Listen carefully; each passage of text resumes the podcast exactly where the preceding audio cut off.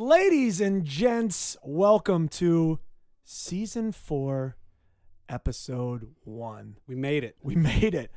No pot fading on this side, baby. I think four is like we're we're in our senior year. Yeah. We're- hopefully by the end of this one we graduate. Um, Just gonna so phone the last you know, seven Yeah, casts. hopefully in. we're not actually seniors because holy shit, that would end terribly. Uh, let's get started. We are we have a unique cast, right? Because it's October, Potober, October. October. Get your head out of your ass. and uh, I am joined by my two friends who love Poe the most. Unfortunately, Mr. Nick Gregorio could not be with us today, but oh man, do we have a fantastic substitute from our not so deep bench.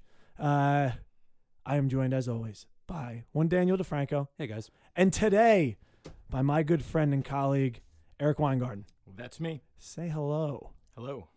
N- Uh, y- right on. Hello. Hello. Hello. That's me. Hello. Off to a strong start. Here we go. He doesn't. Uh, he doesn't see uh, sunlight too often. so w- It can only go uphill.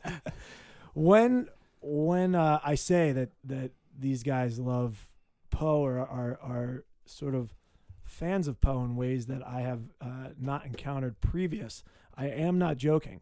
Um, and I want to start by us talking about the writer person a little bit shortly, just to give a brief background, because frankly, um, what I'm noticing this year, which which has struck me, is that a lot of the references that I made, a, a lot of the uh, things that I would regard as common knowledge, um, are not with a lot of my uh, students. Um, and so, someone like Poe, um, depending on what uh, a previous teacher or, or teachers may have uh, thought of him, may not have uh, been part of their canon. And so they may not have learned it. So I, I do want to, not that there's students listening to this, but I do want to, for whoever, uh, give a give a little bit of background. So does anybody want to take that? Just like very brief. Poe is this person. Edgar Allan Poe was born on January 19th in 1809 to. Know. is, this it. is this what you want to do? Oh, I love it. That's exactly in. Boston to Eliza and David Poe. David Poe shortly left the family, and a couple years later, his mother died when they were in Richmond. Eric, we started the man's life. Poe was adopted, right, um, by friends of the family, aunt, uncle. Is that? I think that it, it's questionable who the uh, the Allans were. Is that correct? yeah, they, they weren't related. I think Okay. there was an ad in a paper, Oh. and uh, Frances Allan was like, "Hey, John, uh, I'm barren." Um, I mean, she was. this is the conversation she had. I'm in, Baron. your, in your head. Yeah, And as we know, the conversations in your head are different. I, I need this little Edgar, this little Edgar Poe in my life. Oh my god! Look at him. right. And John John was a dick. Yeah. Right. And he and Edgar didn't uh, didn't get along so much so that uh, Edgar went much of his life under pseudonyms or at least not using the name uh, Allan so as to to separate himself from his relationship with John. Yeah, he always signs his name Edgar A. Poe. I don't think he ever actually signed his name Edgar Allan Poe. Wonderful. Wow. That actually, that last bit I, I Yeah. was unaware of. Um, and so my first uh, experience with Poe was a friend of mine. Our first band was called 67 Tales, which was a collection of Poe stories. It was 67 Tales of Edgar Allan Poe. That was my first, very first band named after him. And uh, this was a person, uh, real good friend of mine, Kevin Cunningham, great musician. Um, but at this time, we were in sixth grade, and he was obsessed with Poe and the Doors and stuff like Yeah. that. We were we were pretty fucking dark, man. Um, and so that was my first experience. And and he would bring over that book, and we'd like read it and stuff because we were dorks who would just played music and listened to whatever and things like that. So that was my first experience. And the one that struck me most was the the Mask of the Red Death. I really really loved that story um, because for some reason the the whole party just seemed like like like somewhere I wanted to be but knew I didn't at the same time, which was Mhm. a very strange emotion um, to to have at once. And I just remember, oh, that that's making me feel in a way that I, I haven't before. So that's mine. What about yours, Daniel? Oh, introduction to Poe. Um, this will surprise no one that has listened to the cast before. Uh, I got into Poe because I wanted to be a dick. we had to recite a Mission poem. accomplished? Yeah. uh, Poe was actually kind of a dick, but we can talk about that later on. Sure. Um, we in sixth grade we had to pick a poem to read, And I was like, "You motherfucker! You're gonna make me stand in front of the class and read a poem." I don't know why I took umbrage with that. Like I liked poetry, I liked writing. Right. So we, I flipped through the book, and the longest poem in the book we had was "The Raven." so I didn't really know it at the time. I was like, "Well, you you, you want a poem? You're gonna yeah, get a fucking get poem." a fucking poem. Dog. Yeah. And then I think shortly thereafter, The Simpsons uh, Treehouse of Horror came out, and I was like, "Oh, I nice. I know that." Yeah. And I just kind of it just all kind of snowballed from there, and um, you know, Oh, I like that reference. Nice. Yeah. Yeah. snowball tooed from there. yeah. Uh, it just uh, you know, and then later on we read more, and then in high school and so on and so forth. How how these things uh, you know, take shape. yes, absolutely. Eric? Um, and my continuing fascination with him is is a new th- is a I was gonna ask that. Yeah. uh, so often I think when we think of Poe, and, and frankly most authors, we see this late in life picture of them, and it's the static image of this. Yeah. Uh, we all see this picture that was taken of him like weeks before he died, where he's Oh, haggard, shit. his left eye's droopy, his hair's uh, unkempt, Yeah. and that's where like, oh, that guy, It's like that mad Dylan man. Moran's hair. Yep. Yeah. and just the character assassination that happened like right after he died coupled with that picture it just lingers. And what we have to Yeah. remember is that when poe wrote these things he was 30 years old when he wrote the story that we're reading today. He was a young man for all of his life. Even dying at 40 is still relatively a young Abs- man. absolutely. you're just entering middle age. But he was writing a lot of stuff when he was like 19 20 his poems in you know from his youth. And then Yeah, all the yeah, stuff we know he was in his late 20s and early 30s at the height of his uh his powers and i i'm starting to have like a better appreciation of that as now As we age, right? i am going to be 40 in a couple of months yeah. you know Yeah. Absolutely. so yeah, um, we're gonna have to remove you from the cast. that's like kind around of send me to baltimore send you to Baltimore. Yeah. It should be like a, a thing, right? Like it added. Like we'll make it into a saying. Send me to Baltimore. I'm done. Put That's a it. fork in me. That's it. Eric, how about yourself? You know, um, I got to say that probably the Simpsons, the Simpsons Treehouse of Horror episode, uh, the parody of the Raven, is my first. I'm sure it wasn't my first experience with Poe, but it's my earliest recollection um, of Poe. And as a as a kid who grew up obsessed with the Simpsons, before I was obsessed with Poe, uh, it just sort of took root from there. Uh, I explored as much as I could, read as much as I could, um, and really sunk my teeth into it. Uh, and it probably wasn't until until college uh, that I took an entire uh, class just on Poe, the works of Poe, the life Oh, of shit. Poe. Yeah, um, that I really uh, developed the appreciation that I that I carried into my into my adulthood. I would take umbrage um, with your comment, uh, Daniel, that 40 is approaching middle age. Um, as a 39 year old myself, I'm nowhere near middle age, uh, so we we can talk about that outside of the cast. well if you got to do it all over again you're making it to 80 and that's pretty good That's Yeah. fair. so you're halfway there Right. Thank you for Yeah. thanks. Uh, let's put it in perspective ray of sunshine. Yeah. nice. Excellent. That was going to be sort of my question. I see it now. You know, that class really can just like catapult you into like a lifelong love and appreciation, something like that. I remember I took a Russian literature class and that did the same exact thing. Like it just threw me into Dostoevsky and I, I, I absolutely love them because it's interesting that for, for all accounts, Poe really does a lot of things that I really like. And I'm surprised um, that I don't go out of my way to continue to read them more. And I know you guys really, really do, and you celebrate them, uh, which is fantastic. So um, I'm going to introduce us, uh, you gentlemen, as um, as uh, Poe stories because we picked, I think, a lesser known work. We could ag- agree, Yeah. or not we, Daniel, you picked it. Um, william wilson will be the story if you want to hit pause and uh, read 20 page story and then they tune back in pop back in, yeah. Um, so uh, I, I'm gonna I'm gonna give you um, two stories. One is uh, not the actual one. Is this me Just funny, and then the other one's the real one that I picked. Okay. oh okay i so I'm gonna start with Eric. Actually, uh, uh, diddling. Right. yeah If I were to introduce you to somebody, I'd be like, "Have you ever read the Poe story Diddling?" No explanation required. Yeah, no, exp- exactly. No, the actual one that I chose is um, uh, kind of equally sarcastic, but it's the the premature burial. which which yeah. So this is the reason. Uh, the reasoning is um, your just fantastic set this summer made me think that you have prematurely buried your stand up, and you need to resurrect it. And, and, and get back on stage in a more regular fashion. You turned it into a compliment. I appreciate that. Yeah, well, that's the way I do these things. I don't know if you've been listening Right. or we've just been assuming you have. And You- You're talking about the set in which I lambasted the very show that we're recording right now. Yeah, absolutely, that's the one. yeah. right. And it's amazing that um, almost immediately after you're on it, I love it. Uh, Daniel, uh, the the uh, fake one is King Pest, which, I, Okay. which I think is just funny. That's a fucking name. Um, the actual one's uh, Angel of the Odd, because I think that's just a very, very uh, well suited title, and also the story itself, which I read based only on picking it. I Because I, have was like, not read that. it is pretty fucking cool. Yeah. It's it's just like a very uh, interesting story where you know I feel like there are, are so many moments where you have uh, shown me the way in a number of things, mostly with uh, my writing, and the Angel of the Odd uh, kind of does that in a more morbid fashion. So Huh. I think it's a, a pretty fitting one. I like it. I don't have to read it now. It's pretty good. I like it.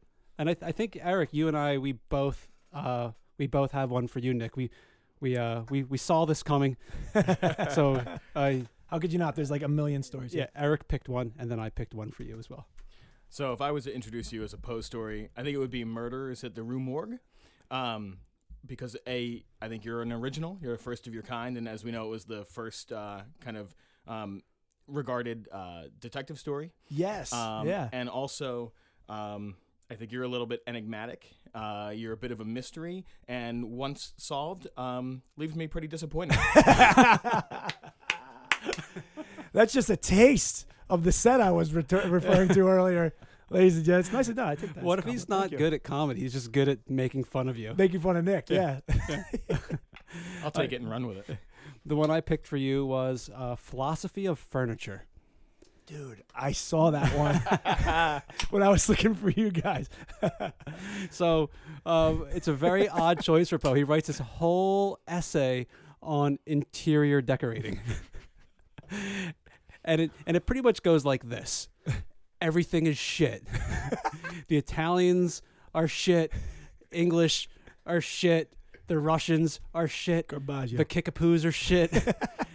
An American uh, apartment, don't even get me started. yeah. and then he goes on to list what a furnished room should be. And since you are a, a carpenter and you built your own sitting room uh, down here in the studio, Yeah. I figured you would uh, appreciate the I jumped to it. Yeah. philosophy of furniture. So I yeah, that's that's wonderful. I remember wasn't it we were we were at a show and uh we had we had imbibed a bit and uh you you started cracking up because without even thinking I just looked at this thing and I was like Oh well, that's just not sealed properly at all, is it? yeah, I think it was at like a gas station Yeah. or something. All right. Um. Well, let's jump in. We picked, or Daniel picked, William Wilson, uh, which is a, a pretty goddamn interesting story in that and a lot of people call it like a, a reverse Jekyll and Hyde, something like that. Um, I saw some of that when I was, you know, looking it up. Uh, this was first published 180 years ago to the month. So October of uh, 1839 is when it was published, um, and it was published in uh, Burton's Gentleman's Mag, um, which is interesting because you know, like, I always, I think we forget that like Playboy was a literary magazine and stuff like that, and and, and this was a lot of, uh, you know, people actually did read it for the articles at times. well, they can Yeah. only read it for the articles. Uh, yeah, the yeah. lithograph of a of an ankle. true, true. 1839. Yeah. That was the year. Um, but there is also a pretty sexy movie that's like uh, a triumvirate of uh, of three Poe stories um, featuring Jane Fonda called "The Spirits of the Dead," and uh, William Wilson is in that one as well. It's the third story, I believe. Right. Um, so in any case, uh, brief brief recap. Should we should we venture down that path? Yeah. Uh, uh, so Burton's magazine, uh, Poe was the editor of that, and I'm wondering if he was actually the editor when this was published in it, Ah, I should have dug or if he deeper, or yeah. if he submitted. I don't know that either because he only worked at these places for very brief amounts of time. right. He'd go in, he'd turn it around, he'd get their readership up, Yep. and then they'd fire him, or once or twice he would like the thing would just fail. Yeah. Um, He'd make some enemies. too many They'd give him the boot. Yeah. Yep. yeah. Um, so William Wilson is uh, very, very broad strokes as a doppelganger story. Um, you can liken it to a black swan or That's a uh, good comparison. or yeah. Fight Club type of Mhm. thing. Yeah, yeah, absolutely. Type of thing. type of there was a I, I actually it, you know because you're you're reading it and as you're going along there's a very clear you know uh, second entity that's there Yeah. um and so like something like a, a at times like a talented mr ripley or, or even Mhm. a um even what i read here um you know like a, a, a picture of dorian gray kind of situation was was was popping into my Yeah. head Mhm. um, and and you know what's odd too, and I we'll get to this a little bit later, I'm sure, but like Polonius's advice to Laertes in Hamlet kept popping up, um, and and that was a weird thing, and I'll, I'll get into that a little bit later. But those are like my three connections if, if we're looking at that. Did you have any? Eric? Well, I will say to uh, reference my notes right here um, that I've written that it draws comparisons to Dorian Gray and Fight Club. Um, No is- shit. is what it says right there. Wow. Um, and Why did what, we should just tell Gregorio like, listen, this guy's just so much more on point with Yeah. our. We're not going to Same cut that, are we? Nick, we're just kidding. We, you know, he, he would. He's going to be really upset when he hears that. just because he had one, one of each. It was, should we not tell him that I'm sitting in, in his seat as well? Um, no, those were those were the two comparisons that I thought were were most apt that came that came to mind. Um, also, it should be mentioned uh, that one has to ask what came first, the Poe story or the Smithereens song by the same name, William Wilson, which I've been listening to again and again. In fact, I haven't even listened to today's album because I've been stuck on that Smithereens track. Um, we can talk about that. That's crazy because I I didn't I had no idea. I had no idea. That's pretty cool. William Wilson. So in any case, we have a doppelganger story, Yeah. and uh, essentially there's great pains taken by our speaker uh, in the beginning to say William Wilson is not my fucking name. yeah. It's just a placeholder because my actual name, you know, I I, I need to. You know what I mean? Like for, for no reason. for no reason. yeah. Uh, this is like It's a little bizarre. classic Poe trope, or just a Mhm. story trope of this thing happened, and now let me tell you this tale. Very Lovecraftian. Yeah. uh, you know, these guys really just have piles of stories that take this approach. Um, and so what we have here is a, a recounting Mhm. of of the of the uh, relationship between William Wilson and then of course his doppelganger, the other William Wilson that shows And up. arguably, the story is being told before the narrator dies, Correct. Right. mm-hmm. and it's it's very interesting that That was a he's strange. Uh, that was a, that was a weird thing because we go okay. He starts at his childhood. I'm in this this strange, really really uh, just odd school in like a mansion of sorts. I'll describe it for five pages. Yeah. it's like that's what's on my mind as I'm dying. I loved one of my favorite things about that though was that the other William Wilson, right? The the one that showed up the was it the day he showed up? Saying yeah. Yeah, this other Yep. William Wilson shows up and uh and then, you know, they they look the same and and and they have the same uh, birthday which I definitely want to talk about. Yeah. Um but the mansion is is is made in such a way it's this grand place where there's all these little like just like not even passageways, just just oddly shaped extra spaces It's like in, a in the Hogwarts. mansion. Right, and and this William Wilson and and these spaces were only big enough to for that they were very thrifty. Uh, uh, what you call it, a headmaster Yeah. uh, decided to turn into like little apartments for Hmm. for extra, you know, so he get as many pupils in there as possible, and the other William Wilson's in there. I love that as a foreshadowing. I think it's I think it's great, like this just extra space. If you view, so for me, as I looked back, I started viewing the mansion. And why does he take such great pains, like five fucking pages, to talk about this? I I, I really think that the, the the mansion is representative of the mind, and as the mind's being Mhm. formed, you know, and and that's these formative years, Right. and this is when he's first getting his education. Education is literally at the center of this entire story, right? It's always where he went to school, uh, and there's only an aside really of the, of these numerous cities and countries he goes It's a to. paragraph at the end. Yeah, Mhm. after he's uh, after he's disgraced and has to leave Cambridge, you know, and and but most of it's like I went to school at this mansion, so much of it's there, and then it, we're in Cambridge for a bit, and then he's he's disgraced, and then it, he goes into a tailspin essentially. Um, and so I really I was thinking, why spend so much time on this? Is this just a, a Poe thing? Is this just this era? Um, and for me, and I would love to hear you guys' opinions. I don't know if you were thinking the same, but it really started to to look. Oh, he's actually trying to get us to think of all these corridors and all these spaces and and just what it what these formative years have in relation to something like this. And we're talking about uh, education. It just seemed like, oh, this is this is the mind becoming the mind, um, and this is why this this this other person shows up at this time. Literally a cricket. It was incredible. Did you want to? Did you? I, I think the um the, the schools uh the the school is really important in a couple of different ways. Also because uh, the the construction of the of the school, which you're talking about, um, one of the things is that there's a couple different stories, a couple different floors on this on uh, in the school, and uh, it's difficult for him because of the, the the way the school is kind of designed. It's difficult to tell whether you're on the first floor or the second floor. Um, Because there really isn't. He's, Right. It's like three or four flights of stairs lead you to the next one. So it's there's not really right. floors. and and I think that you know what you have there um, is sort of mimicked in these two characters, William Wilson um, and the, and the doppelganger. Right? Is this difficulty in our with our narrator to, to understand kind of like duality, like where one thing ends and the next thing begins. Um, he Yeah. says the same thing about like the headmaster or the principal, whatever the school. yeah, because he's, he's a minister He's too. a right? minister, so he's this hu- he's this hard ass in school, right? Yep. Um, but when he you know when he's when he's being a minister, um, you know he's sort of speaking the word of God, and and and our narrator says I, have a hard time reconciling that this could be the same person, right? The same Yeah. person in school as he is, you know, Yep. as he is in church. I don't know if I'm on the first floor or I'm on the second floor, Mm-hmm. and you know not to to spoil, but obviously if this William Wilson too is some representation of some kind of subconscious. Um, to not have the you know the, the the knowledge of where where he ends and this other version of himself begins, I think is represented in the in the way the school is kind of designed as well. Yeah, yeah, absolutely. And and it's um, just to to catch the listener up in the school, which is most of the story.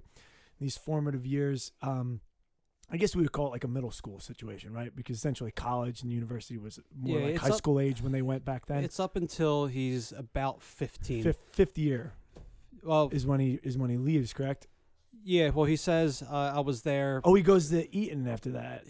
in, up to my third lustrum, and I looked at where I was like, "What the fuck's a lustrum?" Yeah, yeah. That's lustrum is five years, so he was like 15, gotcha. and, So and then he left. But yeah, he left out of necessity, didn't he? Yeah. He didn't So leave he because the goes- schooling was over. Yeah, he Yeah. goes and sees his doppelganger in one of those little uh, sort of pod apartment kind of things, Mm. and uh, and he, he's shocked at the face because the entire time, just to again catch the listener up, is uh, uh, the the the doppelganger has been um, mockingly imitating our speaker and, and becoming closer and closer to him And in he only style whispers, fashion. He only whispers, Yeah. uh, and and more and more he's coming closer and closer to to our speaker, and this is freaking him out. And and he's the only one to challenge him because our speakers presents himself as sort of the badass that's the leader of this presumably group of boys. Um, and he says something about how, um, and I actually attribute I like link this to to to a Trump thing, um, which you know. I, Wait, we're not going to Trump bash, are are we? Because that's not what I signed up for. So here he goes. He goes, If there is on earth a supreme and unqualified despotism, it is the despotism of a mastermind in boyhood over the less energetic spirits of its companions. And I literally, my only note is Trump on that. But what we're seeing here is he's the leader. Right. And the only person to challenge him is his doppelganger, this other William Yeah. Wilson. Um, and so when we're getting that, um, one of the other things I, I wanted to note and see what you guys thought, because you you uh, you love Poe so much, and you're, you're more scholars of him than I am. But this, but assuredly, if we had been brothers, we must have been twins. For after leaving Dr. Bransby's, I casually learned that my namesake was born on the 19th of January, 1813, and this is a somewhat remarkable coincidence, for the day is precisely that of my own nativity. We were born on the same day is a much shorter sentence that I think elicits the same response from the reader. And uh, I, I, I feel like, and I just to look at the language of Poe in this, um, I saw enough of these that I was like taken aback a little bit because you go for two, three pages, and you're like, "Ooh, man, he's crushing it," and then you get one of these. Yeah. Does that Mhm. uh, uh, still um, hang you guys up at all, as as or, or is it something that we we we kind of um, see his style enveloped in, and, and and we can continue to go through, you know, as we continue to read them. Well, I think that's just just how he wrote, and the more you read it, the more you're just you start getting in tune with the thing. Sure. You know, it's like Yeah. if I went to sit down and read some Shakespeare right now, I'd have to kind of get into that rhythm. Right. Okay. I Yep. see. Yeah, 'cause So- that was that was actually kind of my question. I wasn't sure because some of them some of them stuck out like that, Yeah. and others I was like, ooh, what a nice. You know what I mean? Like uh, it's just it's just the syntax is beautiful and it and it's phrased perfectly. And then other ones I'm like, well, this thing the the and I, I don't know if that's a modern reader thing hmm and and you do have to jump in like that or if it's um I don't know. Or it's Poe just knowing how to tell a story and like he, he'd realize that he- there's a lot of stuff happening. Let me just drop this thing to to ground the Yeah. reader. So let me talk about that birthday just for a quick second.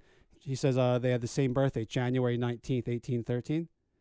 Yep. Yep. So January 19th is actually Edgar Allan Poe's birthday. Oh snap. and there's a scholarship. I haven't I haven't read the actual letters, but Poe was born in 1809, but throughout his life, he, um, I guess, to make himself seem a little bit more precocious or whatever, he changed his birthday to 1811 and then also to 1813. oh snap. So if you wanted to like kind of go down the route of seeing how William Wilson mimics Poe's own life, What a great choice. it's like a story that is it's all the things that yeah. it's like it's Poe's life. wow. He went to the, these great schools. His He had really nothing to did do that. with his parents. Right. He got into trouble with gambling. His own self was his biggest uh, destructive force in his life. Yep. Because So- uh, that I mean that's essentially when he leaves, goes to arguably a better school um, because he he he's going to confront the doppelganger with his lantern in this little apartment and uh, and sees him and, and, and is, shocked and, and and sort of just I mean he doesn't say frightened but it seems like there's there's some fear um, there perhaps he's aghast at the the face he sees that Mhm. how on earth he's been mimicking me but now his face is my face you know and and and this this is interesting Even more so. he- Right. Right, uh, because later on, uh, when he's when he's in Cambridge and stuff like that, the face, and after that, the face is always shrouded. Um, you don't see the face any longer, and he Mhm. takes great pains to, to to note that you no longer can see the face.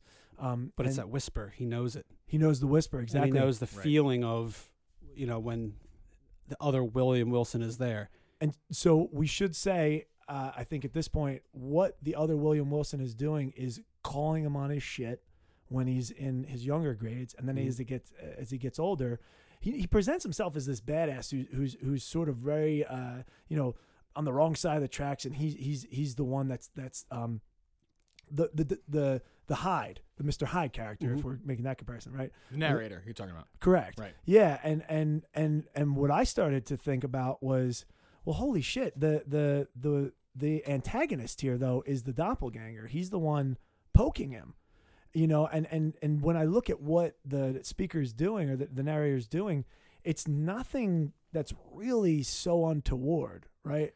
Until he gets much later in life. Like like I know then gambling, and that's what made me think of the Laertes thing, Mhm. like the the gambling and and and uh, you know dealing with like I guess there's a allusion to loose women and, and like stuff like this and trying to steal somebody's wife and and all this other stuff. But beyond, I guess that's the worst of it. But all the early stuff, he's he's just kind of like the the the ringleader of what I think all of us have been a part of or seen growing up is is, is like that that whole mentality of just like pushing the boundaries, the the the rebel who's who's not prescribing the social norms. And when I look at the doppelganger, he seems like a, a conscience of sort of sorts, always there to check him when he's doing something uh, that's crossing that line. But but wow, is he is he fucking with him and also fucking up his his life quite a bit because the the worst that we see is is the narrators taking advantage of of people who are ripe to be taken advantage of um, and not in a way that's that's cruel or overtly malicious It's cheating them out of money at, in cards. but someone who is i mean he takes a page to say how wealthy the dude is and how it's Yeah. how it's a drop in his bucket Right, but it isn't, as we learn. oh right, because Right. then he starts crying and, yeah, and he's like anybody with the kind of money that I thought this cat had right should not have been um, upset in this way so upset Yeah. by by me, you know, white man can't jumping him. but but I, I wow nicely done uh I've been waiting. I've been waiting. That was a good one, yeah. But w- to me, I kind of read this as um, that it wasn't so much that that that he didn't actually have the funds, but that the embarrassment of the situation. Because if we remember, everybody puts down their cards, and steps away to watch the spectacle Right. of this of this lord being being sort of like cheated um, out of out of his out of his dough and, and made to look a fool. And so it felt to me like we're still thinking about. I, I just this year I've started to think about how young you actually are in college, you know. And then I started to think about how young these guys actually are, like because it's it's they're even four years younger essentially than than we were when we went to college, um, back in the 1800s. And and so I'm thinking, wow, you know, th- these are still children in a lot of ways, and and it's I think it's the embarrassment you know, to be embarrassed to that Mhm. degree might actually be the thing rather than him not actually having the the fun. So I Right. didn't see our narrator, and I, I'd love to hear what you guys think because I'm talking way too fucking long. But the I would love to to see uh, the narrator didn't seem like such a bad guy. Uh, he was kind of a dick. Right. He was You're totally right. a dick. He Yeah, sets yeah, it up yeah. like right in the beginning. He's like, my parents were a bunch of fucking dopes, Right. and Well- uh, and I and I ran that household. And then he's sort of like the From bully. a very young age. Yeah. Yeah. He's a little bit of a bully. Actually, ab- absolutely. he's a That's true. bully on the That's true. playground. Yeah. Yep. and that's when the other William Wilson comes in and kind of gives him his shit back. Yeah. Yeah. Um, yeah. Yeah. And then the guy, like, I mean, the rest of the story is is this guy, the narrator, just being kind of just a little bit of a dick, getting and checked. and then Wilson coming and saying, "Hey, man, maybe you should roll that shit back a little bit." So no, the narrator's the narrator's a dick. yeah, he is Yes. kind of a boy. That's right. That's right. Um, I Do you just- want to, Eric? I, Yeah. You know that there's an interesting line somewhere towards the uh, the beginning, and I didn't I didn't indicate it, but it but it's it's it spoke um, so true to me, you know, as a as an educator also, that he he suggests like I kind of ran shit, Mhm. um, and that everybody respected me except for kids who were way older than me, which Mm, felt so yeah. authentically like schoolyard kind of dynamic, Yeah. right? That like regardless of how tough you are, the kids who are older are not going to abide your shit. Um, Right. And the best you can do is kind of like create your your clan of followers within your you know within your group and your and your age, and that you know even in the you know 18 whatevers that it, it feels so kind of like prescient today that Yeah. kind of that kind of group dynamic but he was a total dick um and you know and and and and this does follow so much of of Poe's um you know Poe's kind of uh you know what do you call it the, the way that he writes the kind of style or ethos. yeah, his style, um, which is there's always a question of is narrator protagonist? Are those people one and the Mm. same? yeah. Um, but you know this kind of like this this dude who who who stalks him and is this kind of like moral arbiter and this like moral compass and checks him whenever he's stealing somebody's money or somebody's wife or he's getting too Yeah. drunk or whatever it is and then you know the guy you know the, the the the whispery guy you know William Wilson too who needs you know who's got tonsillitis or something um he shows up and and checks and checks our narrator in the same way that like frankly um you know the heartbeat does in the telltale heart there you go. in the same way that the black cat does in the black cat there is Yeah. always this thing that's sort of pushing back um, and Poe you know Poe's uh, Poe's vehicle Poe's technique was this unreliable narrator which is he's Yeah. the guy telling the story um, but do we like him and and, and how do we make those determinations Yeah. And I don't, I don't really think Poe cared. Like if you liked the Agreed. narrator, he's telling these stories uh, in this grotesque fashion to to sell stories, so you could put food on his table. Right. He deemed himself a poet. He he was Yeah. sort of F. Scott Fitzgeralding it with like, listen, I just got to write these stories to pay bills. Right. You know, he was mainly at the bulk of his work is criticism. I mean, we don't we don't read his criticism, Sure. but like his criticism like towers, like as as, as far as volume of it. over I know, and all of us have a have a book two to three inches thick, yeah. you know, in front of us right now. Um, it is it is interesting. I think um, that these these stories are the things that that seem to stick around even more than the the poems. Like we'll use Annabel Lee, but as an example of that particular form, and not Mhm. necessarily um, as something that we're going to to really dissect uh, in the same way as we would a story. You know Mm-mm. and and so it is it is pretty interesting that um I I wonder if it wasn't the time period as well because poetry has always sort of uh, from the writer's perspective or a literary perspective been held in higher esteem than the story right and and and fiction um and it's only you know somewhat recently that that um has has somewhat shifted but it depends on the company you keep and the circle that you're in. Um, and with, I, I don't know, with this particular story, I um I I love that now I know uh, so much is deeply connected to Poe because it did feel deeply personal um, in reading it. And when I look at it, the second Wilson almost surely um, appears to be a conscience to me, and and that there is this very deep and and universal struggle, like Eric, you were noting with this. Uh, the playground scene could have happened in 1813. It could have happened in 20,000 BC. You know what I mean? Like this is this is he's getting to the core of, of sort of human uh, nature and and our experience here on the planet. And with this, this idea of being being checked and and thinking yourself, and that's why I said, yeah, he's a he's a bully certainly, and there's a lot of things that he's doing, but I don't think he's a sociopath, and I, I don't necessarily think that he's he's sort of off the rails in the way that he presents himself. Because to me, I, I guess my expectation was a little bit different when the story began. And when I look at it, you know, it, it just, it really resonated to, to just feel this way uh, about yourself and, and to look and go, wow, you know, like I, um, I need to be checked. The, the, the fact that, that, that your need for this manifests into this doppelganger and actually becomes conscience manifest that that you're seeing it it feels like there's such a a, a deep um, reflective and thoughtful quality about our narrator that gives him for me a little bit more purchase as a redeeming character as opposed to uh, someone who we can write off Yeah, well, that's that's a quality of of Poe's writing, though. All of his, not all of his stuff, but a good deal of it is looking uh, towards the interior of, of of his characters, of frankly, of like you know, of the human mind and the human psyche. sure So absolutely well let me ask you th- i'm sorry did you have no, some- I was going to say, um, because this is typical of his style, we don't necessarily get uh, proper scenes too often. If we do, they're very brief, right? Um, but for me, I I love the Cambridge uh, gambling scene. yeah, Mhm. That really, I don't know if if there were other ones that struck you, but that one for me uh, was was so great, and it and it just it makes me a little bit. I don't know what the word would be. I was gonna say pine, but I I would love for Poe to have existed, and perhaps he wouldn't be the same Poe. He certainly wouldn't be, but a little bit later, so that we could have seen stories fleshed out and get more of this. Um, because when I thought about the stories that I do know by him, um, very rarely do we do we get the kind of narrative that that is made up of a number of these scenes. But that was just wonderful to me. I really loved it.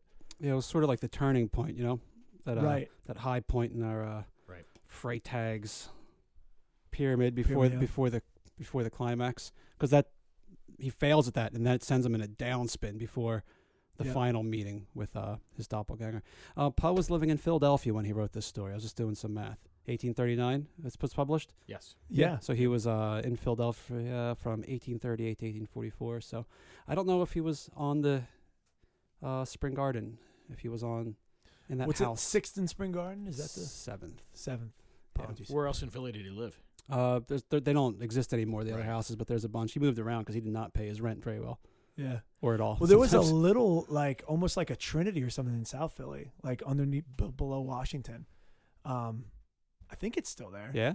I think it is because I used to live real close, and it either recently isn't there or or, or I'll look that up you because know- I'd be that's, that's curious. yeah, a little uh, little colonial deal, um, for sure. Um, in any case, ultimately, I think uh, we end up with with a, a pretty introspective piece that um, I- I I really I really enjoyed. The it, it was it was interesting because I I had I checked out a few times. On my first read, second read, went straight through. It's Loved it. it's dense, you know. Like I said, you gotta you gotta get into that rhythm. You know, I read this story a couple of times before, but like reading this before I like go to bed. You know, I'm like Yep. turning page. Not I'm the like, time to do it. Actually. yeah, I'm like, ooh, fuck. I I was just glazing. You know, I know I let me go back. Same thing a few times. Yeah. Yeah. Yeah. absolutely. But um, I don't know. My my my final my final take is that I, I'm really glad you picked this one because I love those stories that tap into that sort of like essence of human experience, Mm-hmm. and I feel like here we are we are deep in the mind, but in a way that isn't so macabre or morbid as as as we're used to or would expect Yeah, Poe. there's there's no like dismemberment or like Yeah. blood. You know, there's just uh, a guy wrestling with uh, you know, like I think there's Vices. And and I love that now I know how personal it is because I think there's a real confidence in the writing here. Mhm. Like I'm not gonna give you because as you're saying, you know, a lot of his stories were the things that paid the bills because that's what you're paying per per word for, and you're getting way more words than a poem. And there was a confidence in the number of of words used. Like the the writing has a confidence to it that I really enjoyed, um, and I uh, I felt like he wasn't. I, I, and maybe that was what my point is. Now I'm just realizing it as I'm saying it with the uh, the elongation of we were born on the same day. Writers of a particular era will do that over and over again to get more words to get more money. You know what I mean? And and Poe was I I would argue he was of that era, gu- guilty of that. but I don't know if, if I don't he think was. that this story has has much of that. Is what I was. No, I, was I don't going think he was a word, uh, you know, a, a cents per word. He never had those deals. Oh, I. I mean, I don't. As far as my scholarship Not to my goes, he would publish things, and uh, they would be published. paid or not. Yeah, he'd get a little bit of money, and if they republished it, you know, he wouldn't get paid again. Like if it was like a hit, Oh, He was he always- like, like nine dollars for the the Raven, which it depends on who. plenty of yeah, words. Yeah, Nine yeah. dollars or thirteen, depending on what. But it Either was, way, you can't fill a gas tank. we're talking like a couple hundred of dollars in like today's. Like Right. maybe maybe you'd be able to pay your rent for a month. Right. But it did uh, give him notoriety that he was able to go on a lecture tour right to for the that. next year and a half. He did two years. readings of that of that poem. Yeah. Yeah. Right. Um, he, based off the strength of that, he raised money to start his own journal. That's what he. Uh, I don't want to. We could talk another hour about his final days. And that was Playboy. yeah, Right. it was Playboy. yes, yes. to bring it full Yeah. circle. Good stuff. Uh, so closing thoughts. I, I again, that was my closing thought. Really, he taps into some, you know, sort of like essential essence of the human experience here, and I, I thought that was really very redeeming. Yeah, I'm just always happy to share a lesser known Poe work that is. Uh, I, I think it's it stands with with the best of them. Mm-hmm. So that's my final thought. So just a, just a quick couple of things. Um, I think it's just interesting that this story predates uh, Freud's concept of that re- the repressed alter ego by 50 years. Oh shit. Um, and I know so you know, so I, I think that, that's sort of interesting because that's that's I think clearly what we're looking at here. Um, are we of the opinion that he has stabbed himself and is dying as he tells this story? yes, Yeah. Okay.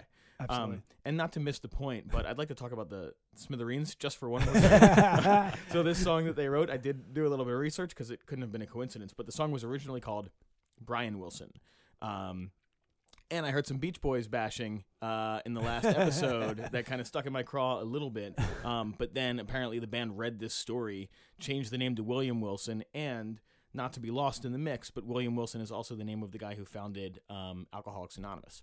Um, Oh, So wow. Anyway, that has Wow. nothing, you know, nothing to do with the price of tea, but uh, that's my two cents. Smithereens really The pulling it together. The Smithereens. If we know The know Smithereens podcast. how uh how uh Who was the Poe singer went in the down, right? Smithereens? Uh, that's a question for another cast. Was that who was the singer for the Smithereens? You not know? oh, I don't know. I don't know. Uh, who's the guy that killed himself? Elliott Smith. Yeah, that's not the singer for the Smithereens. Okay, He was a singer in um in uh, a few different bands, but the Not the Smithereens, were not Okay. one of them. Right. Yeah, yeah, yeah. yeah. Uh, in any case, that was our closing thoughts for for William Wilson. Absolutely, nicely done. That Freud thing, man, I Yeah. had no idea. Edgar Allan Poe died on October seventh, eighteen forty nine, in Baltimore.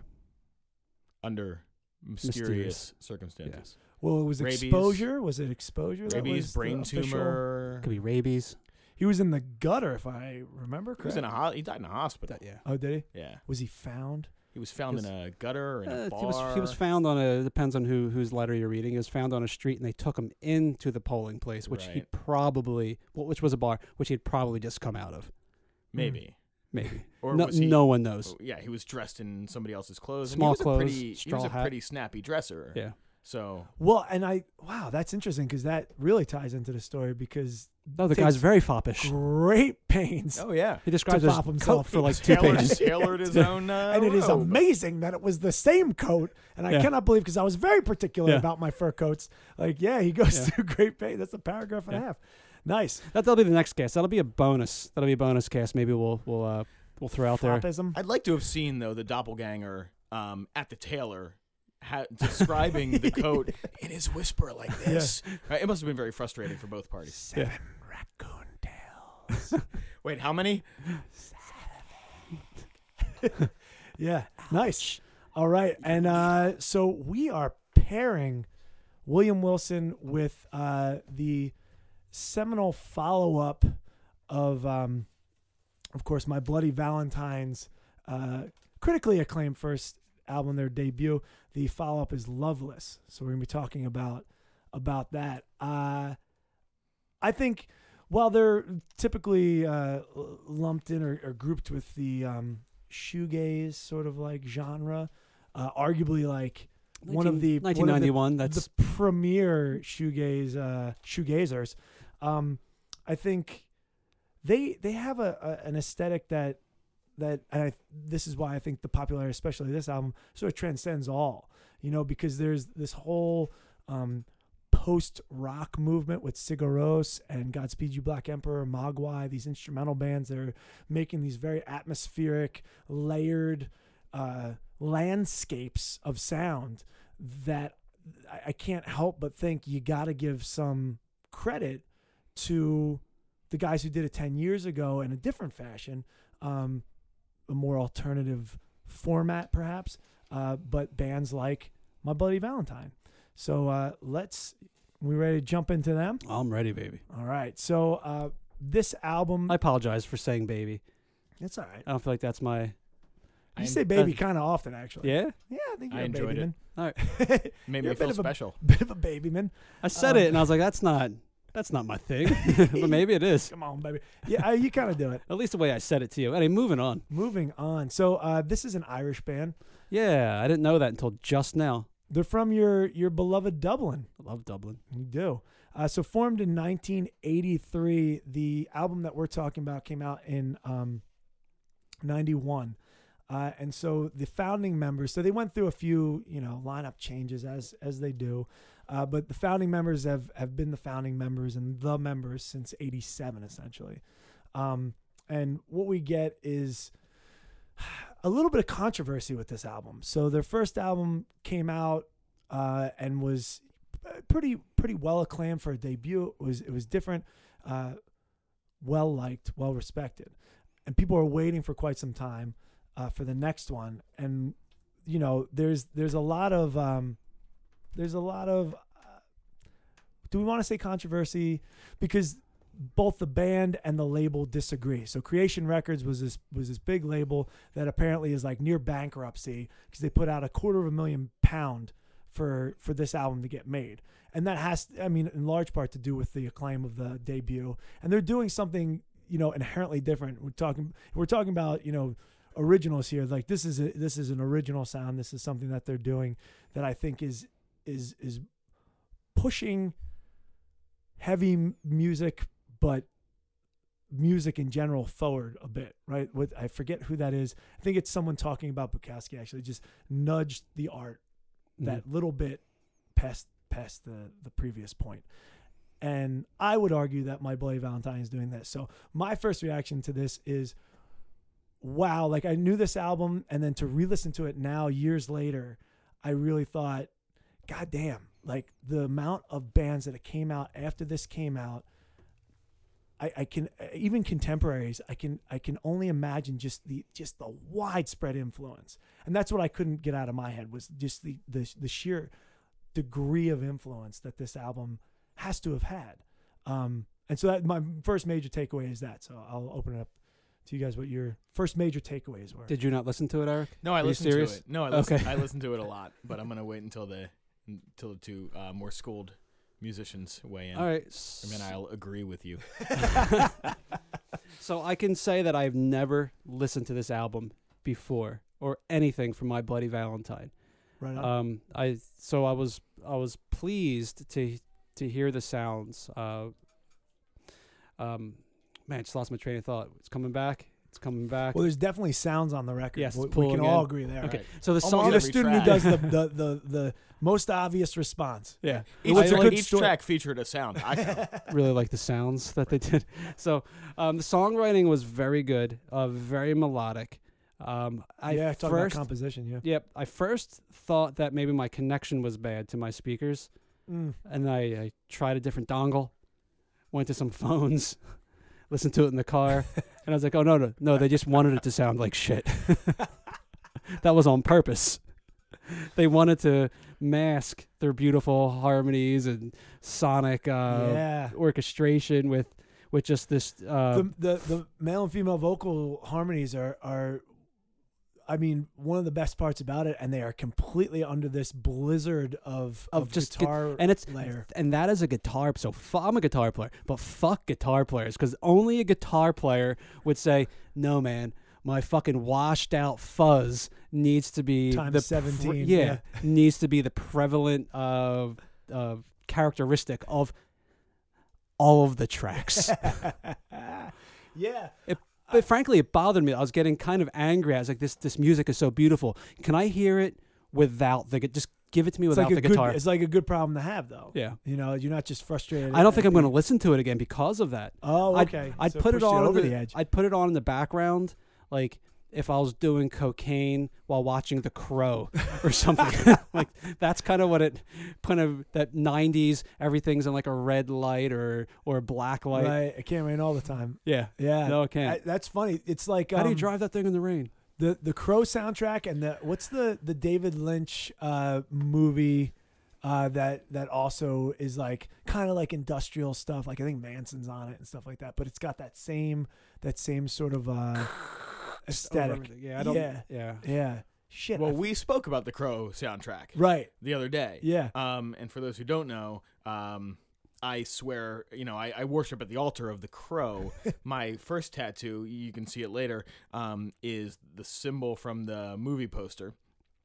And this, uh, the the record reminded me of a track from that um, from that soundtrack by a band called Medicine, who outside of the context of that soundtrack, I don't have any idea anything about them, but lyrically it sounded very very similar. Um, I did as much research research as I could. I was basically a My Bloody Valentine virgin going into this past week as well, um, and I read in I read a review in Rolling Stone.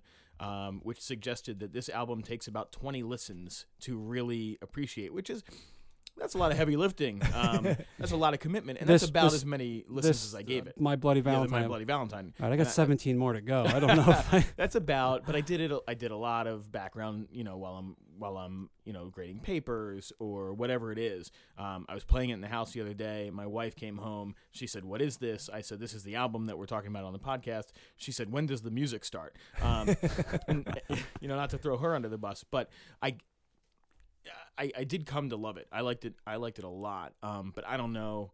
You know, I don't know necessarily. To put it in context, the last time I was on this podcast, uh, we reviewed a Bouncing Souls record. So that's where Right. where I kind of am in terms of my you know in terms of my musical taste is that kind of like pop punk um, sort of aesthetic. And this couldn't be this couldn't be further from that. But I was talking to you, Nick.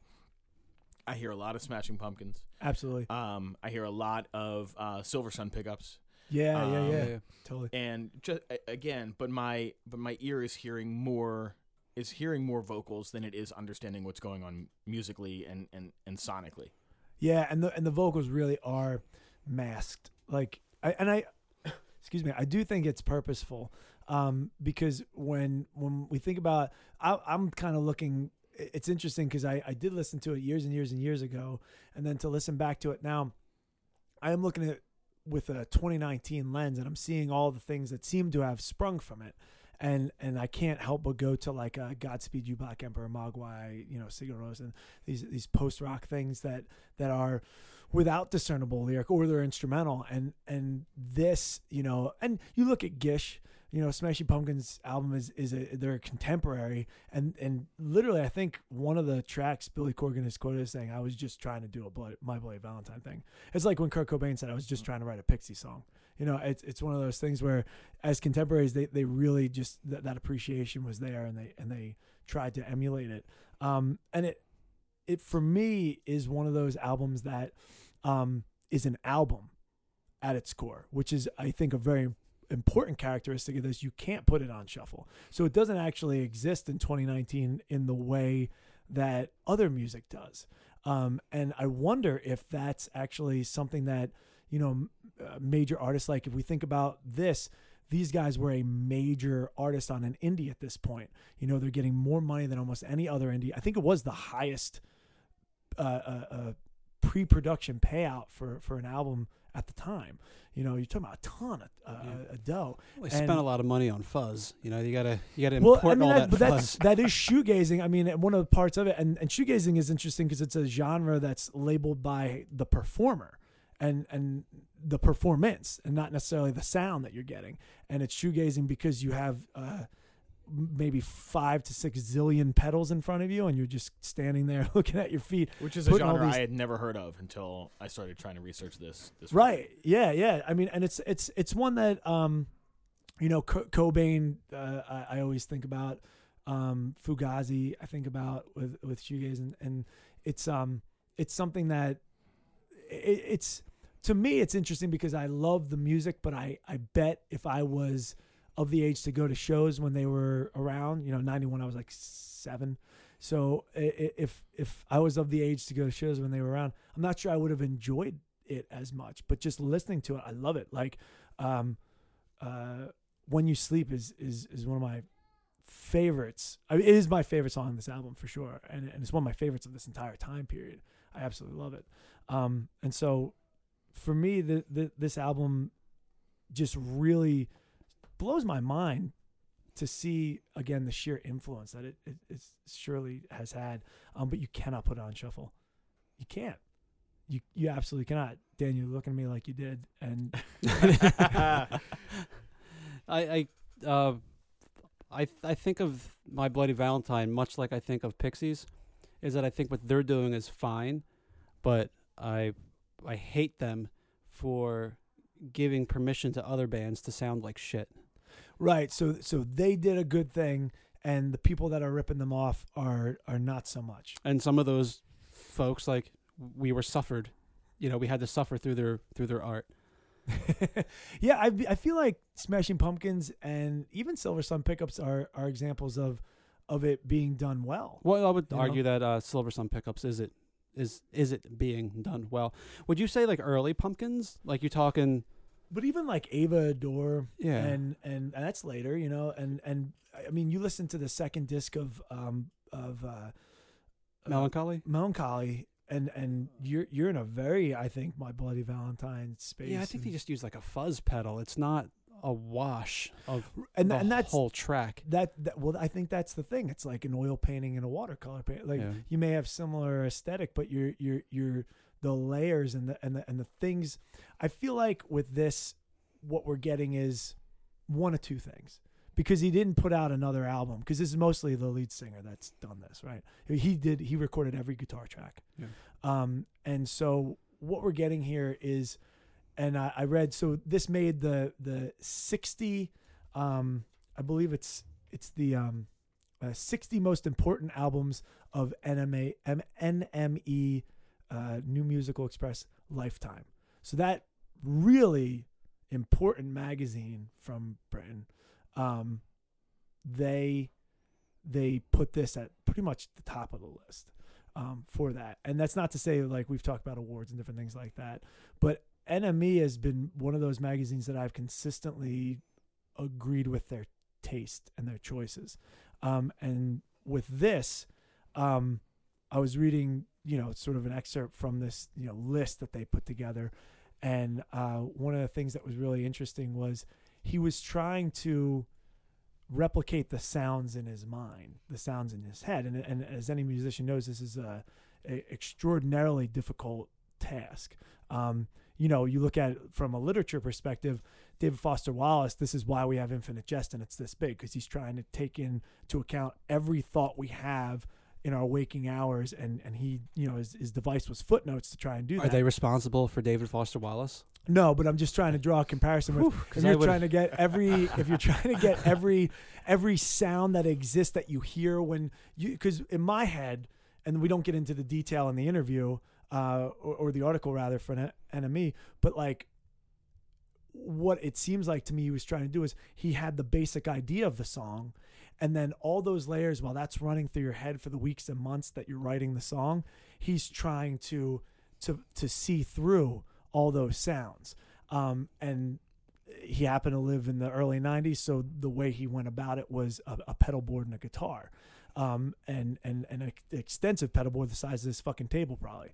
And to to to see that that could have went really the wrong way. Um, and the idea that he's made something that uh, continues to bloom the more you listen to it in my opinion um, is a rare thing and uh, it, it, it happens. I think Modest Mouse has an album, The Lonesome Crowded West, that does the same. Um, and it's it's it's a rare thing to have something that we're continually finding more from it the more we listen to it, and that's kind of my major takeaway from this is is you know years have gone by and I've listened to it.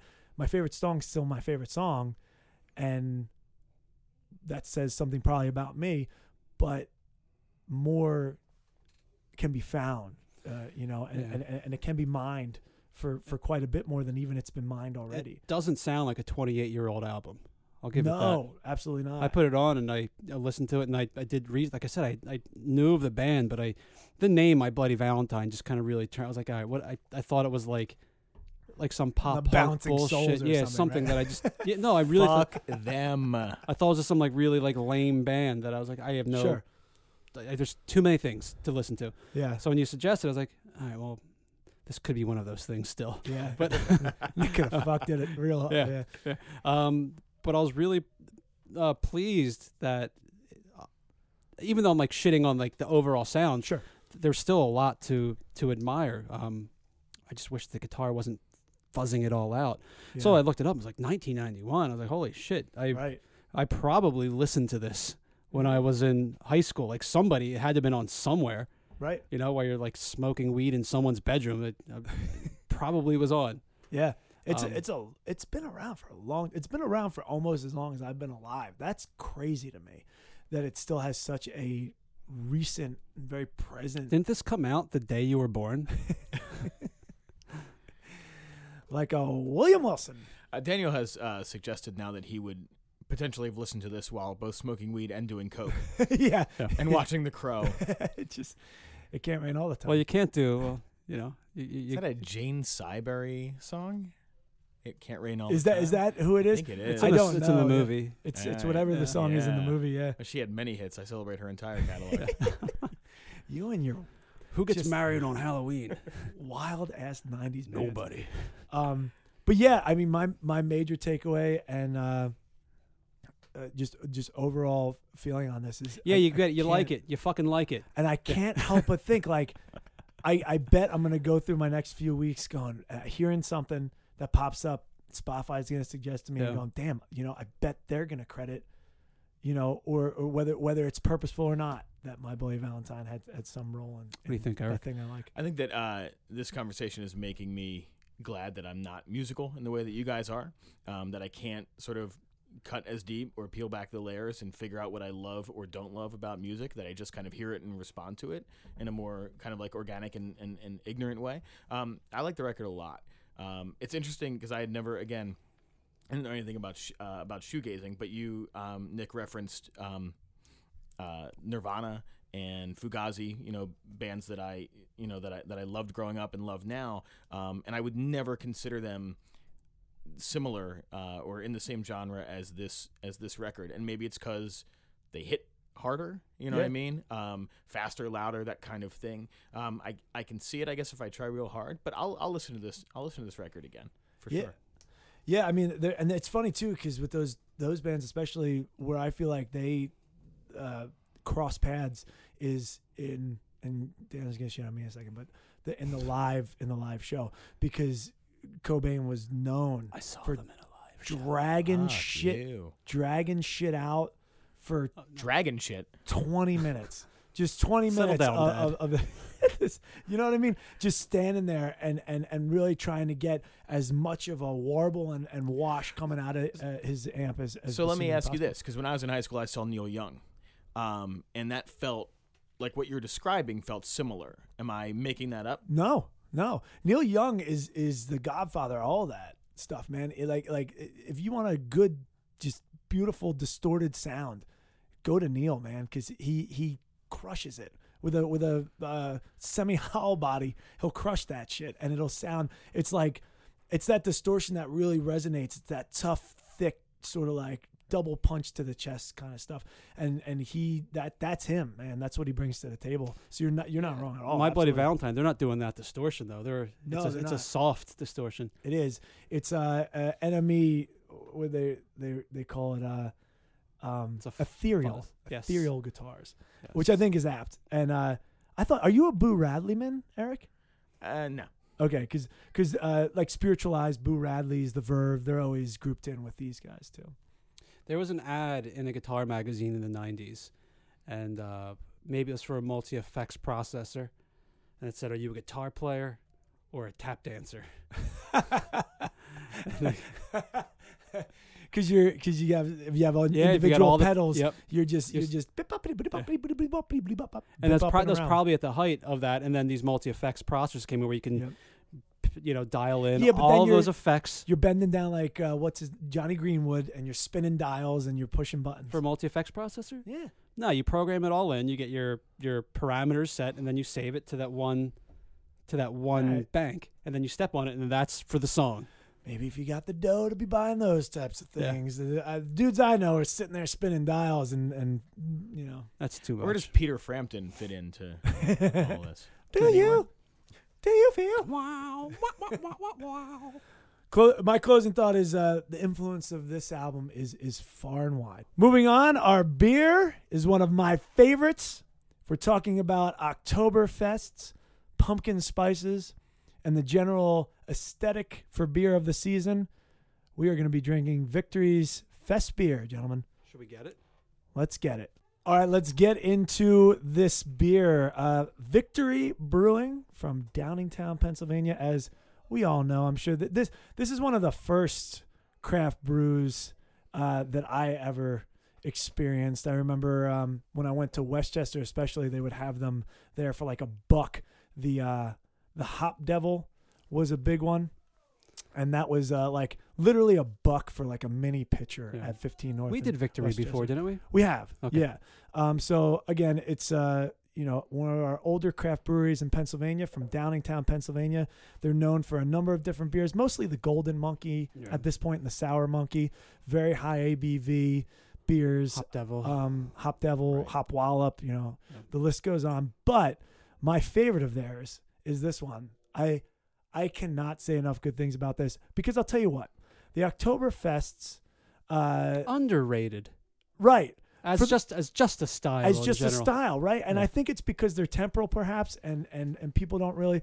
But the the they- thing about this one is, it they they don't crush you with the pumpkin spice. Well, there's no pumpkin this- in them. Exactly. There's no none of this nutmeggy, cinnamony uh, uh, uh, nonsense clouding your beer flavor. It's just a good Mars. It's just a goddamn good beer.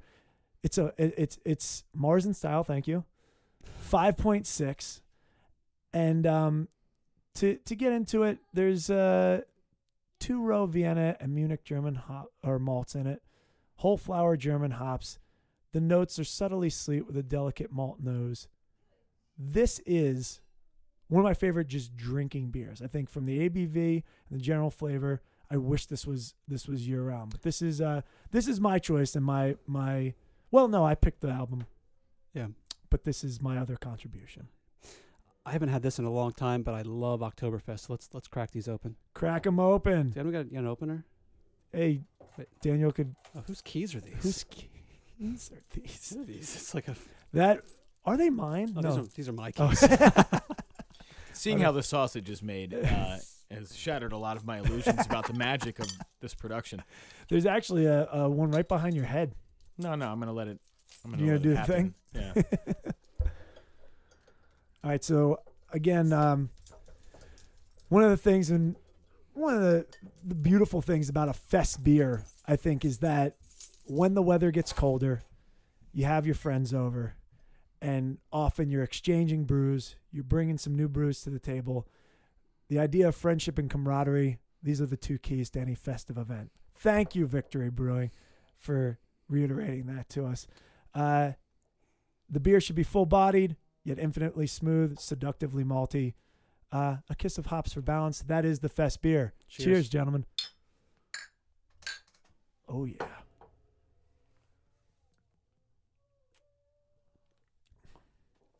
I, I, I love it, man. It is seductively malty. Right?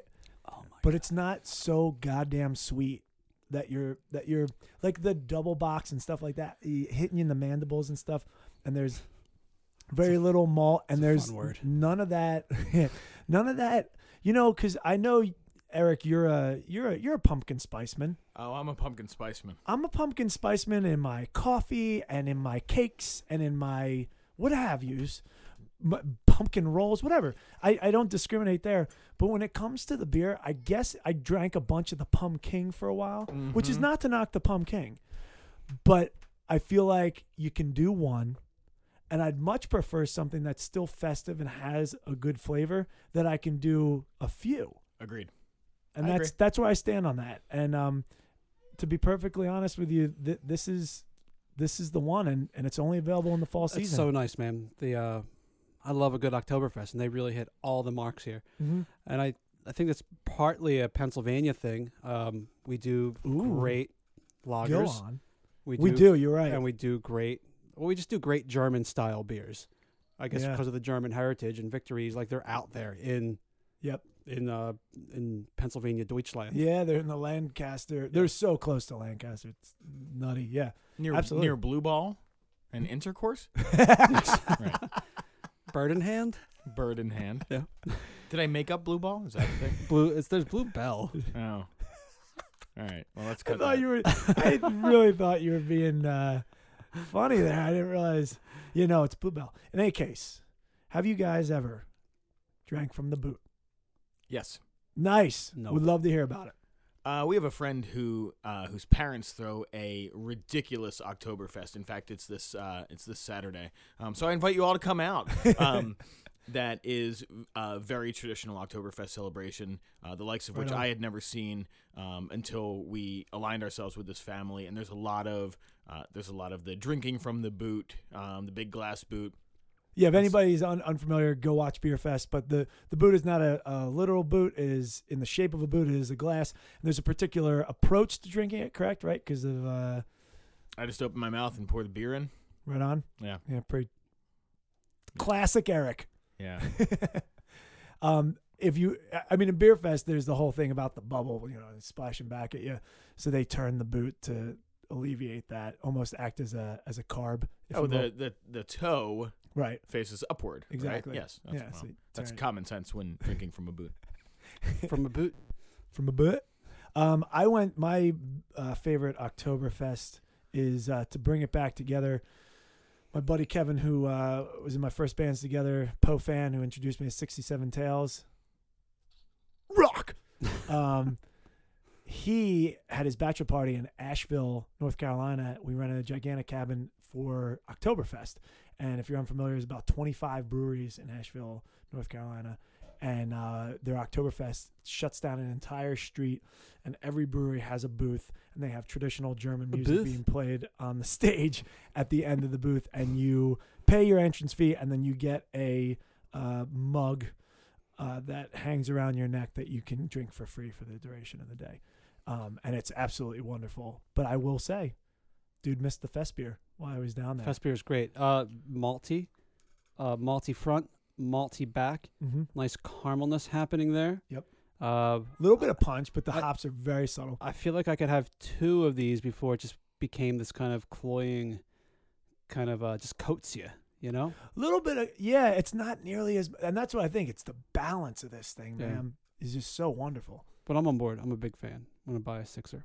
Absolutely. I would pair it with a uh, a nice hot turkey bowl from Wawa.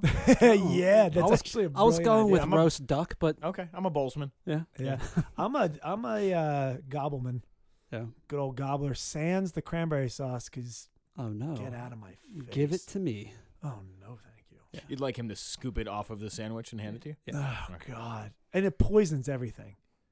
it pinkifies it all.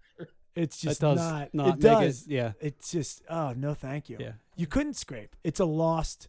No, thank you. yeah. The curb You're losing gravy. the if curb you're appeal is scraping? not. Uh, Mm, yeah, No, just thank no, you. thank you, sir. nothing. Yeah, I mean, Nothing uh, about yes, yes. I would like to. uh Fuck, I haven't. Yeah, what's I- the button? I want to put I want to put my red shirt in my laundry. Yeah. Is what happens with the goddamn cranberry sauce. No, thank you. Um, overall, though, this is this is one of my favorite beers of all time. I'm Yeah. I'm so glad that I got to share it with you, gentlemen. Can I love I can I share a poem before? Oh, uh, please do. okay. I, I'm gonna, we can clink Cheers, again. then we'll, yeah, Is we can always it- clink. About home furnishings in any way. Uh, God damn you, Eric. you know me. So this Spoiled it. is a poem called "Lines on Ale," which is attributed to Edgar Allan Poe. Uh, supposedly, he wrote it at Washington Tavern in Lowell, Massachusetts, in 1848. There's really no definitive proof that he did it, but maybe he was passing through and Maybe. that was how he was paying his bar tab. Oh, right on. Here's this thing, and they hung it up, and it was up there for for you know until 1920 or something. So here is the poem. Is that it? I think I think the poem is on my is on my mug. Oh, nice. Let's see. Lines on ale. Filled with mingled cream and amber, I will drain that glass again. Such hilarious visions clamber through the chamber of my brain. Quaintest thoughts, queerest fancies come to life and fade away. What care I how time advances? I am drinking ale today. Ooh, crushed it. Cheers, friends. Edgar, cheers. Nicely I done. give this story. Um, What's hap- What's happening right now? eight? This, it's, this is the process. I did not come prepared. I give this story eight out of eight parts of a dismembered body Okay, under a floorboard. right on. Right on. I on. give the album six out of eight dismembered parts of a body under a floorboard, and this ale eight out of eight dismembered. So you got the Parts le- of a body, you got the limbs, you got Mhm. the head. Right. Torso's got to be broken up into a couple. I feel like entrails are one thing. That's seven. That's a that's in like a bag, so that's probably part eight. yeah. Yeah, There we go. for a Mhm. tub, it caught all. Nicely done. I um I will I will see you on the beer. Eight out of eight. Uh dismembered body parts under a floorboard. Um, a single floorboard? f- four boards. Yeah, It could be a big floorboard. It's a- well, we're talking about the 1800s. They Yeah. were pretty thick. they were pretty. They were known for their their wide floorboards. Yeah. I mean, like literally. You can't you can't you can't talk to someone from the 1800s without hearing about their wide floorboards. Don't I know it? Oh my god! Look at our pumpkin-colored floorboards. um, I literally had a realtor be like, like, that was the selling point. Like, you realize that these are original, wide, pumpkin-colored floorboards. Jesus Christ! Do you I know was like, how many dismembered bodies Yeah. you could bury beneath Yeah. these floorboards? So I agree with you on the fest beer. Eight out of eight dismembered body parts under the floorboards. I will flip it and say Loveless, the album gets eight out of eight as well from me. And the story is uh, a six out of eight dismembered body parts under the floorboards fair. for me. I would uh I would give the story a um six point seven five dismembered body parts under wide pumpkin colored floorboards. What's Ooh. the point seven five? Ooh, something like a finger Um, right. Uh, I would give uh, I would give the album. I hadn't thought about it in terms of dismembered body parts before we got here. Who has? right. Um, I would give it a f- five between five and six. So say five point five. I'm a I'm a I'm a decimal uh, Yeah. fan. Um, Put that head and uh, toe in the fridge. This is the guy who lost his mind when uh, our favorite beer drinking app went to decimals. Oh, I was very excited. I had been waiting. Finally! I had been waiting. If waiting. only Goodreads would I- catch up. I Jesus. couldn't give an accurate accounting of my extraordinarily difficult Right, with the number absolutely. of beers that are and out I there. would give uh, I would give the beer a uh, a solid seven out of eight uh, dismembered. I didn't know if you were gonna like this. No, one. I like I'm the beer a lot. I like it a lot. Awesome, awesome. Well, thank you very much. Hey, thank you for having me. I am so pleased that you were here, especially on this, the cast of Poe. Uh, without Gregorio here, though, I will say, um, We have no idea how at to a plug. loss, at a our loss, social how media. to plug it. I don't know how to do it. Let me try it. Okay, go for it. Go for it. All right. Uh, check us on social media. Uh, the book record beer backslash twitter.com. We're on the website Instagram. Uh, we're also on the website Facebook. Uh, check us, like us, subscribe. Ha Nicely done. That wasn't bad. I guess. All right. Cheers, gents. Cheers. Cheers. Good shit. Nevermore.